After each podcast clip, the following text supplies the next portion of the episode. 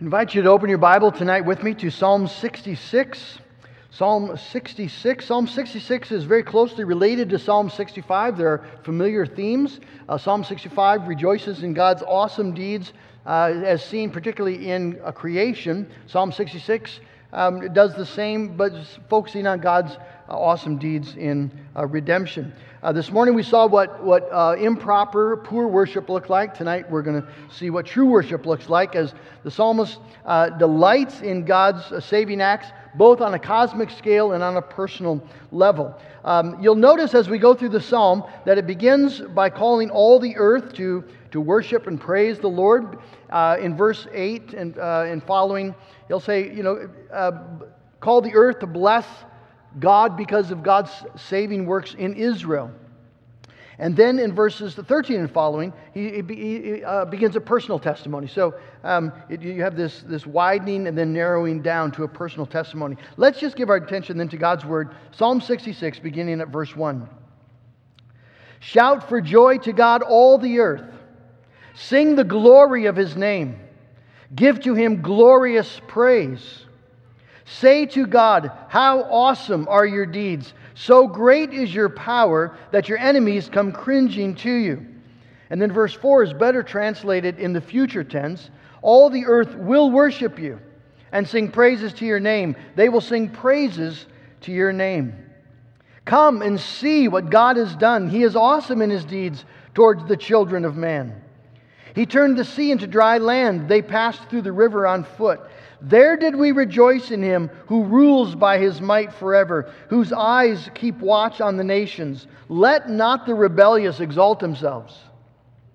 Bless our God, O peoples.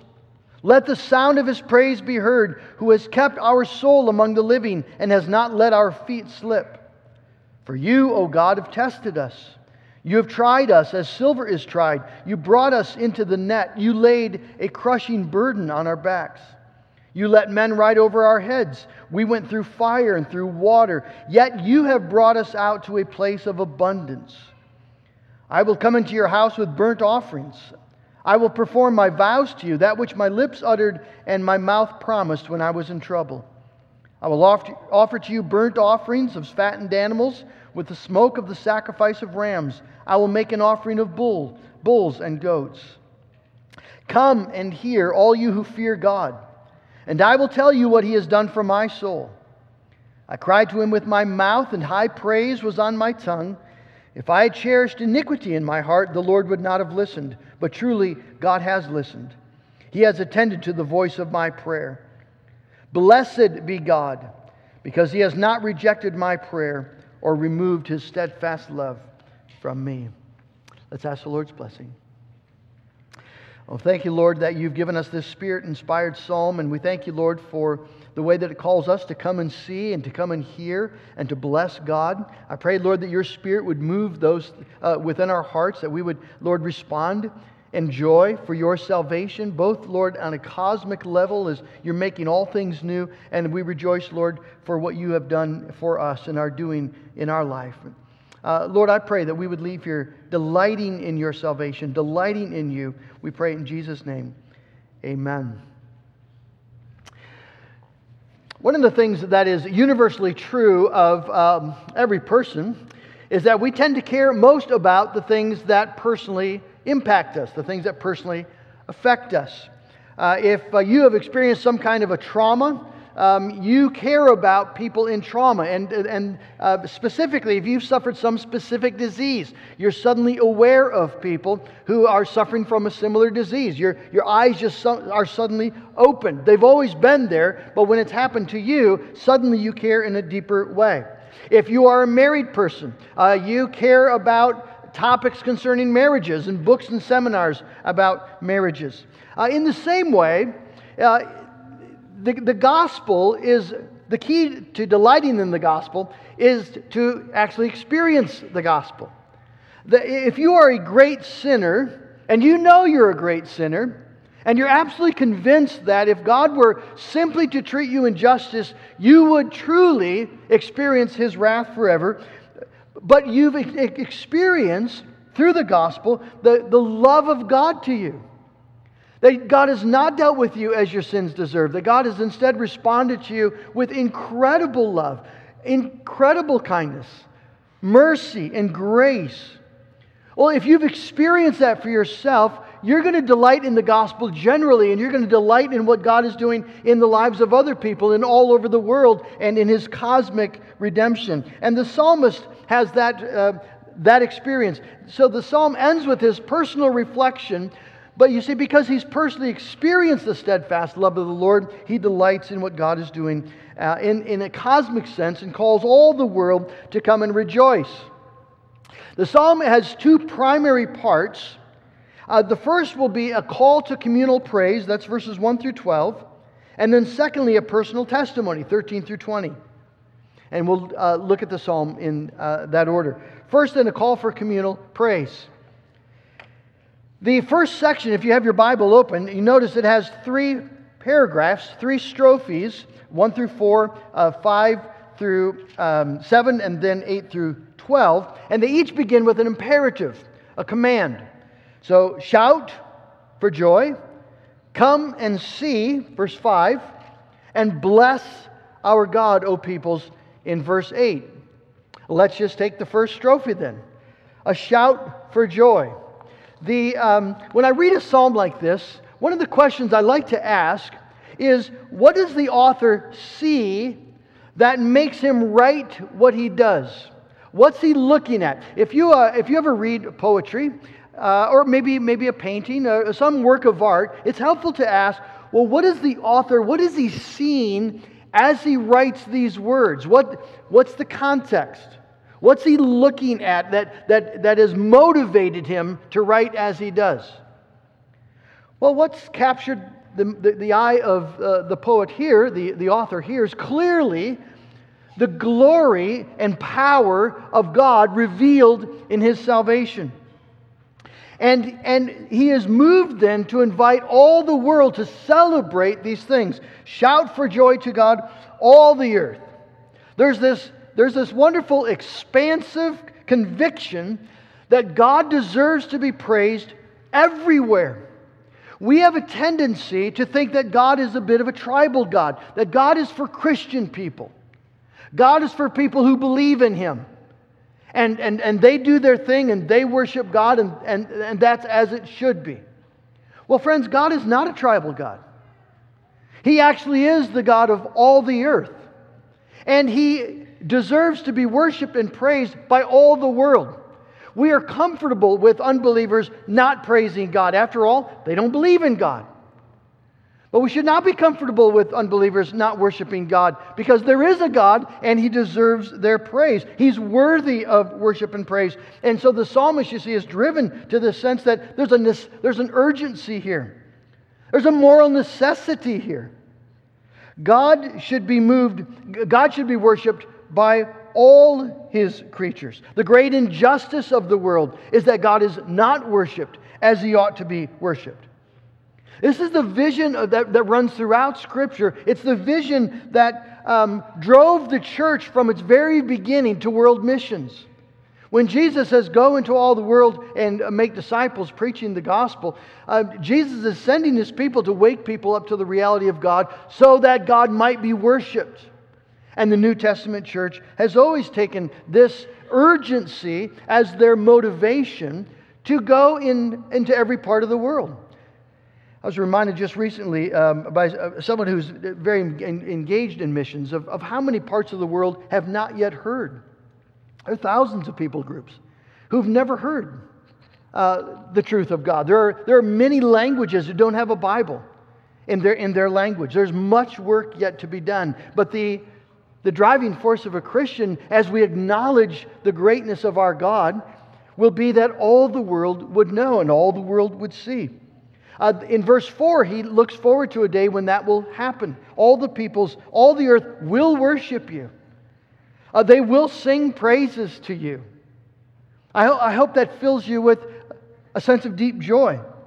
And, and, and, that, of course, is what all of Scripture is moving towards, isn't it? Ever since God met Adam and Eve in the garden and clothed them when he could have killed them and, and promised them a Savior, but way back in Genesis 3.15, the Bible has been moving towards this final day when every knee will bow and every tongue will confess that Jesus Christ is Lord. When there will be around the throne of God in heaven men and women and boys and girls from every tongue and tribe and nation, every, every color, ethnic, every ethnicity, every, uh, every background imaginable, and with one voice be celebrating the greatness of God as revealed in his salvation through Jesus Christ. That's what all of Scripture is moving toward. And Psalm 66 looks forward and sees that day in faith. Verse 3 gives us the theme of the song Say to God, How awesome are your deeds! How awesome are your deeds! So great is your power, your enemies come cringing before you. Now, um, boys and girls, the word awesome here doesn't mean what you think it means. Uh, we use the word awesome uh, and then we say totally awesome if, if we're really gripped by it to mean something that's really neat, really cool, really impressive. Well, that's, that's a little bit what the word means, but, but the word as it's used in Scripture um, has a sense of dread to it. The, the root of this word is the word for fear.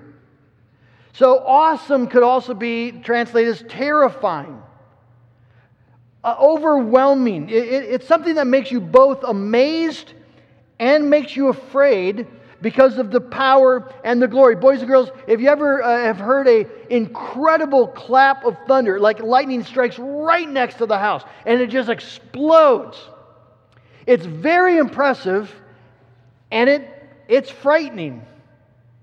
That's what the word means.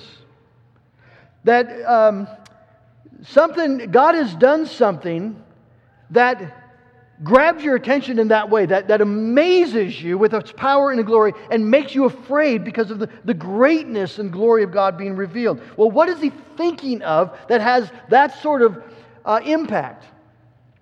Well, come and see. Verse 5 Come and see what God has done. He is awesome in his deeds towards the children of man.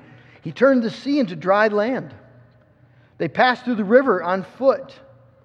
And there we did rejoice in him who rules by his might forever. Boys and girls, when did God turn the sea into dry land? Well, it's when Israel came out of Egypt, right? In the Exodus. And uh, that would get your attention. You're standing by the, the, the side of the sea, and suddenly the waters part.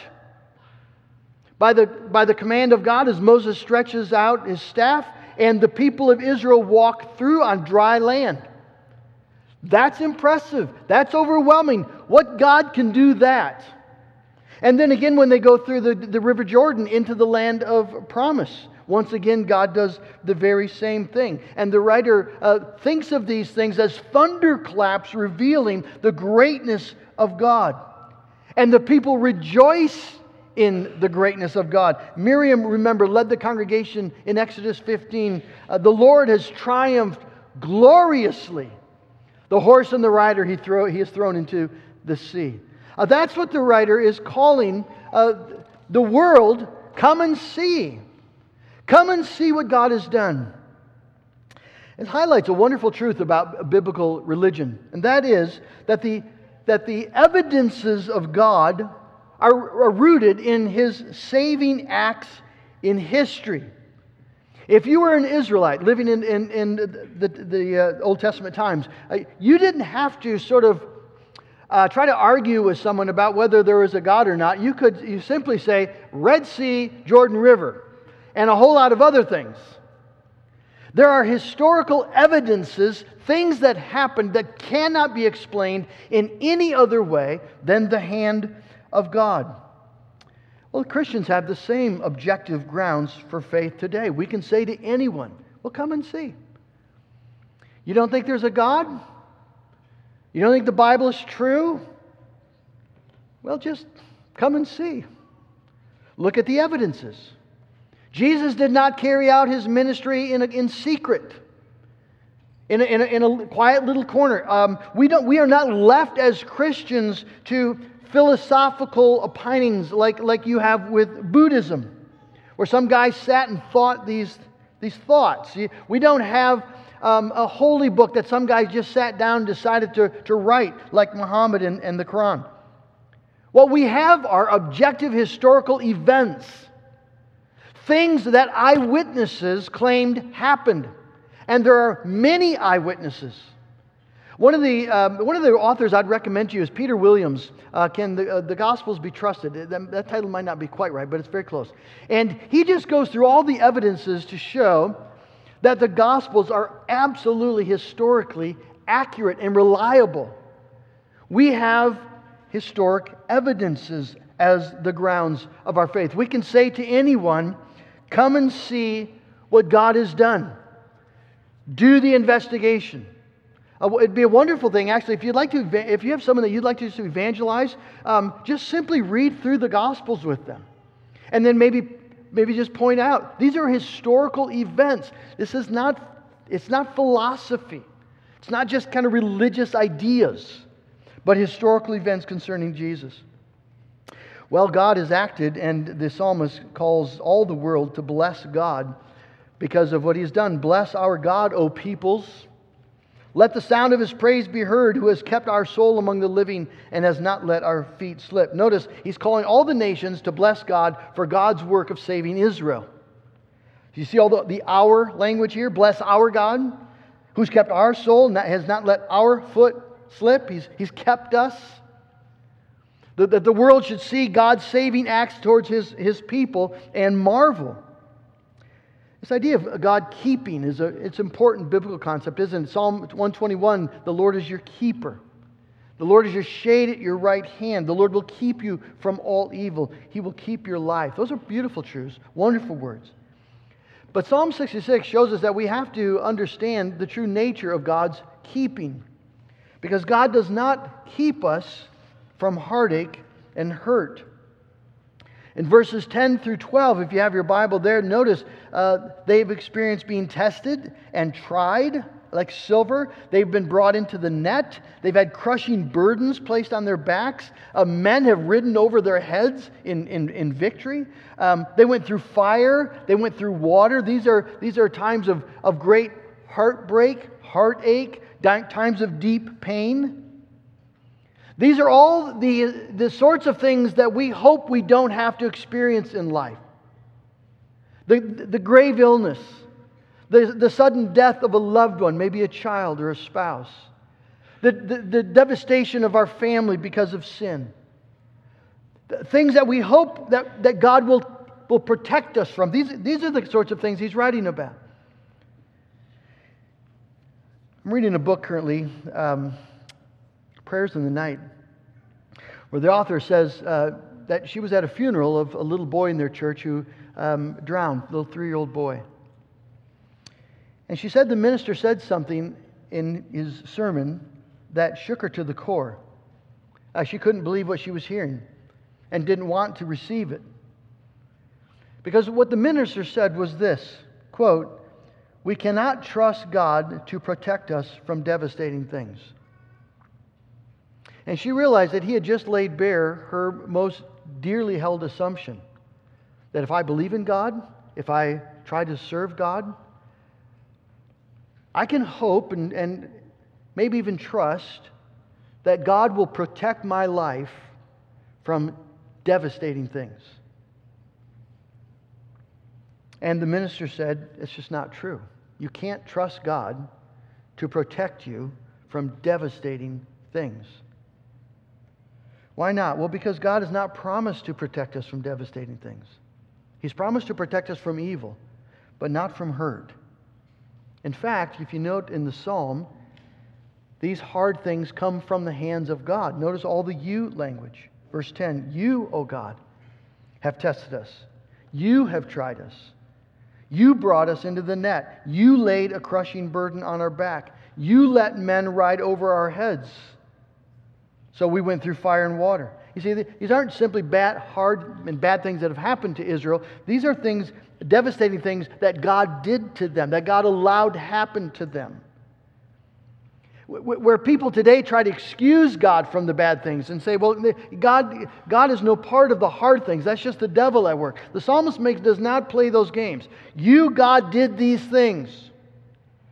He's not excusing God, but he's blessing God. Right? This is part of this this is in the strophe that begins, bless our God, O peoples.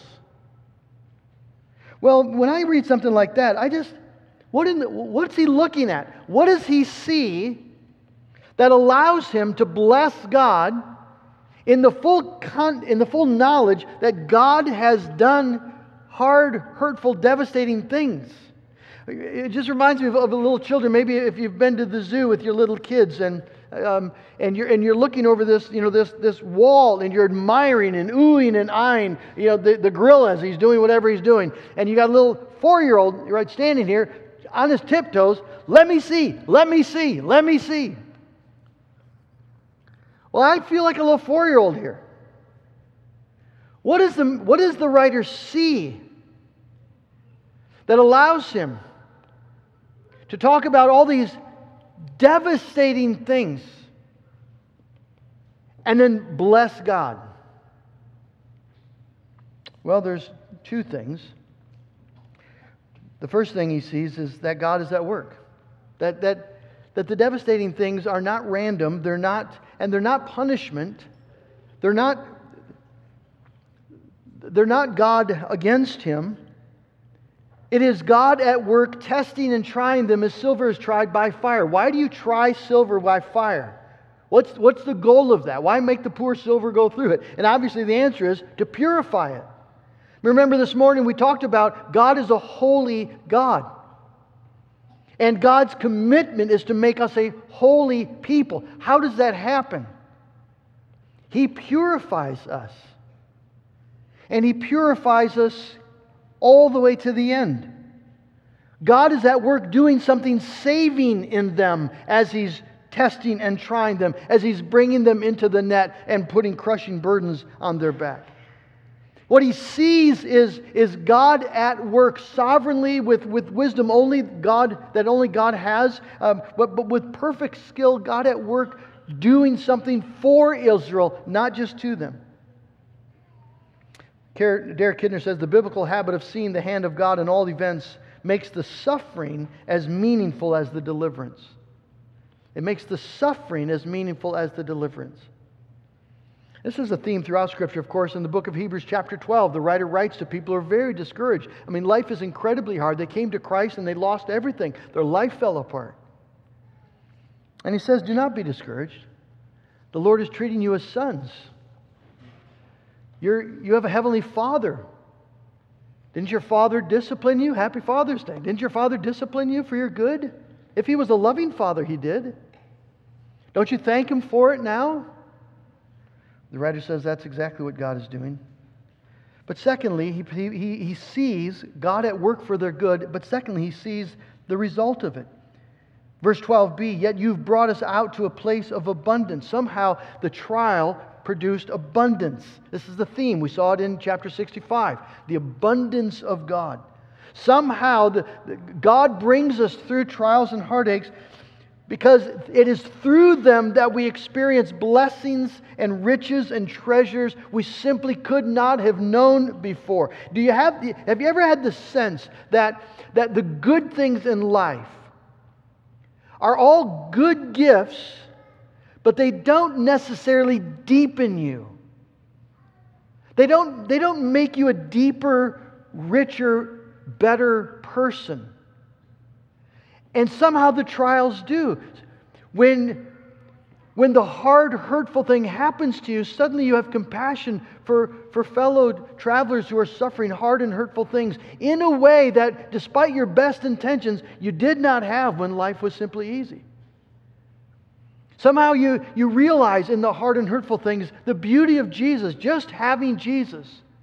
And that just having Jesus is enough, even though life is so hard and it hurts so bad. But having Jesus is enough. You never learn that, you see, in the times of blessing. You have to go through the trial. And the trial then brings you to the abundance. You have examples of this all through Scripture. Joseph suffered mightily in a way that any person looking at him say, What does God have against this man? And yet, what is God's purpose in the end? To make him second in command over all of Egypt. King David, the same way. King David is, anointed. He was living a wonderful little life as a shepherd uh, uh, of the sheep, um, singing, writing psalms, singing, uh, playing his, little, his harp, and, and things like that. And, and suddenly he's anointed, and it all falls apart. And the king wants to kill him. Well, why would God do that to his, to his precious servant David? Because God's preparing him to be king, he's preparing for abundance. You see this, of course, most most critically in, in the life of our Lord Jesus. This is the Son of God. This is the one whom God says, This is my Son, whom I dearly love. And yet God allows the greatest evils to be committed against him. Why? Because it's through the cross that glory is gained. And Christ has gained that not only for himself, but for us. And so the writer says, Bless our God, O, o peoples. Let the sound of his praise be heard. And then he moves to a personal testimony. Verses 13 through 15 tells us what he will do. What he's going to do, he's going to worship. He's going to worship the way God has prescribed in the Old Testament. He's going to bring his sacrifices. He's going to, he's going to pay his vows, the vows that he uttered when he was in trouble. He's going to worship the Lord. But he, he doesn't want to do it all by himself. He, he wants others to join him. And so he gathers the congregation. Come and hear. Verse 16. All you who fear God and I will tell you what he has done for my soul. I cried to him with my mouth, and high praise was on my tongue. If I had cherished iniquity in my heart, the Lord would not have listened. He's a holy God. But truly, God has listened. he has attended to the voice of my prayer. I love uh, this testimony, this example of a testimony. That, uh, God has done something good for this man, and he wants to share it. He wants to tell the story.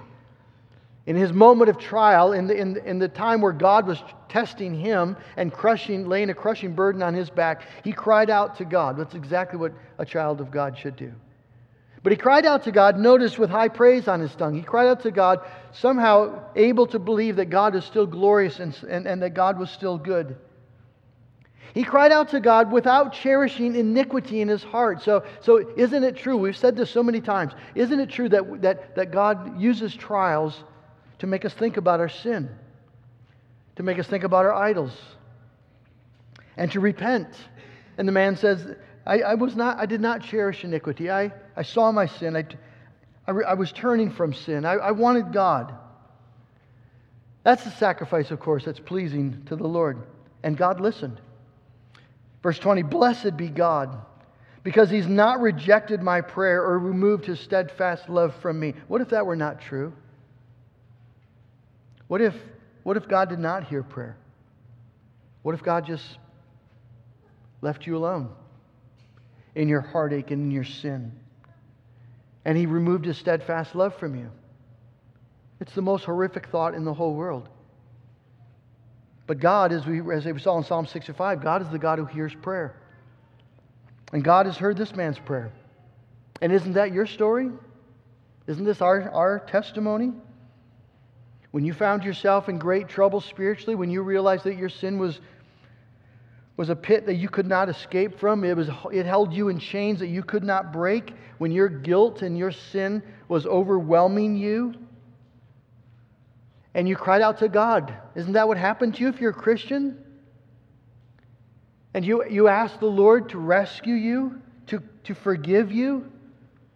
And you, ha- you, dared to ask because he promised that he would, that he, if, if you confess your sins, he says that he'll be faithful and just. It, the Bible says if you call on the name of the Lord, you will be saved. And you are able, by the grace of God, to lay hold of that gospel promise. And you confessed your sin and you called on the name of the Lord and you were able to believe and understand that God had forgiven you. He did not remove his steadfast love from you. Just recently, the session was privileged to hear from a, a, testimony of a former member who had fallen into sin. And she testified so beautifully of how, um, for several years, she was just buried in guilt and shame because of what she'd done.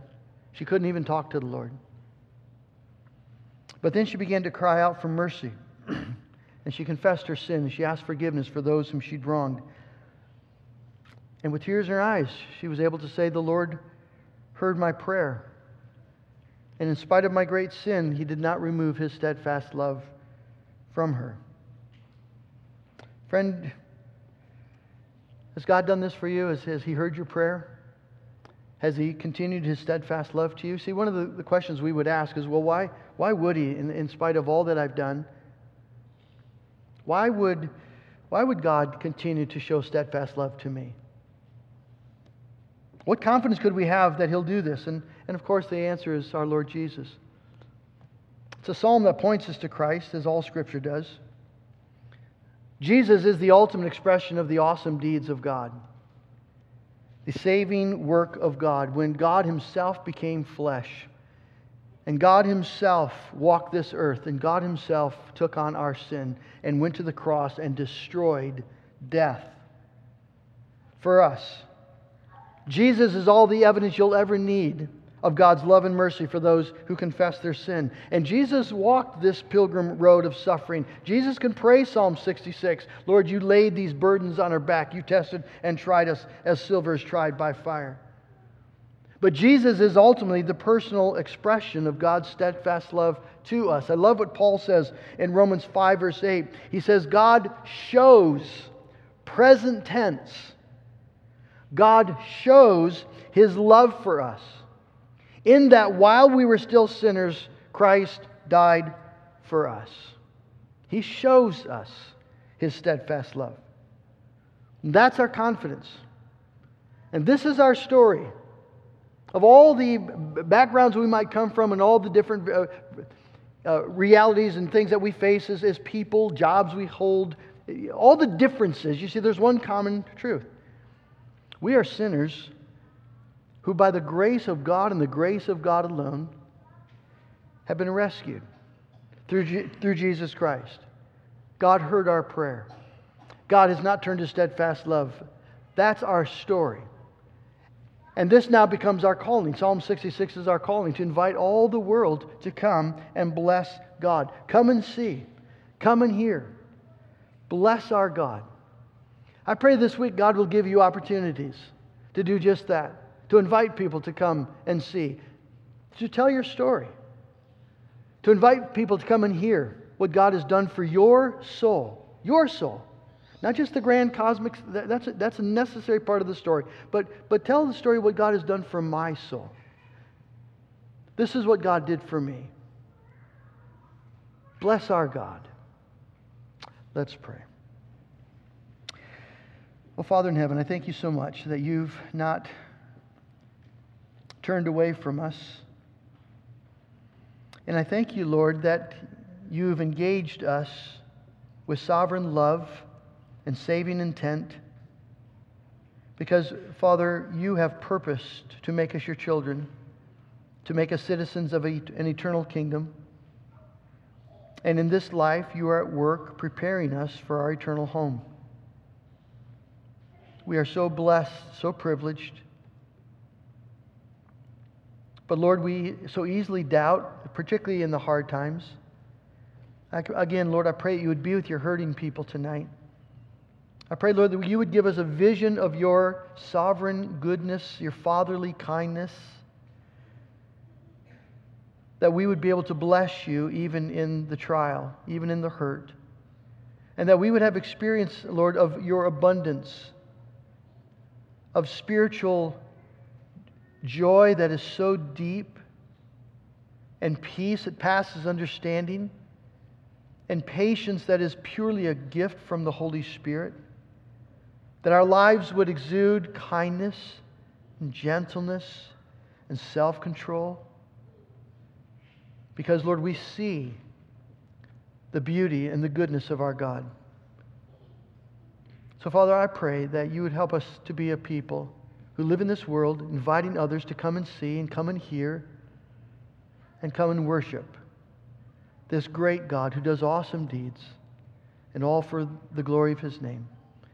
Amen. Let's respond now by singing again Psalm 66.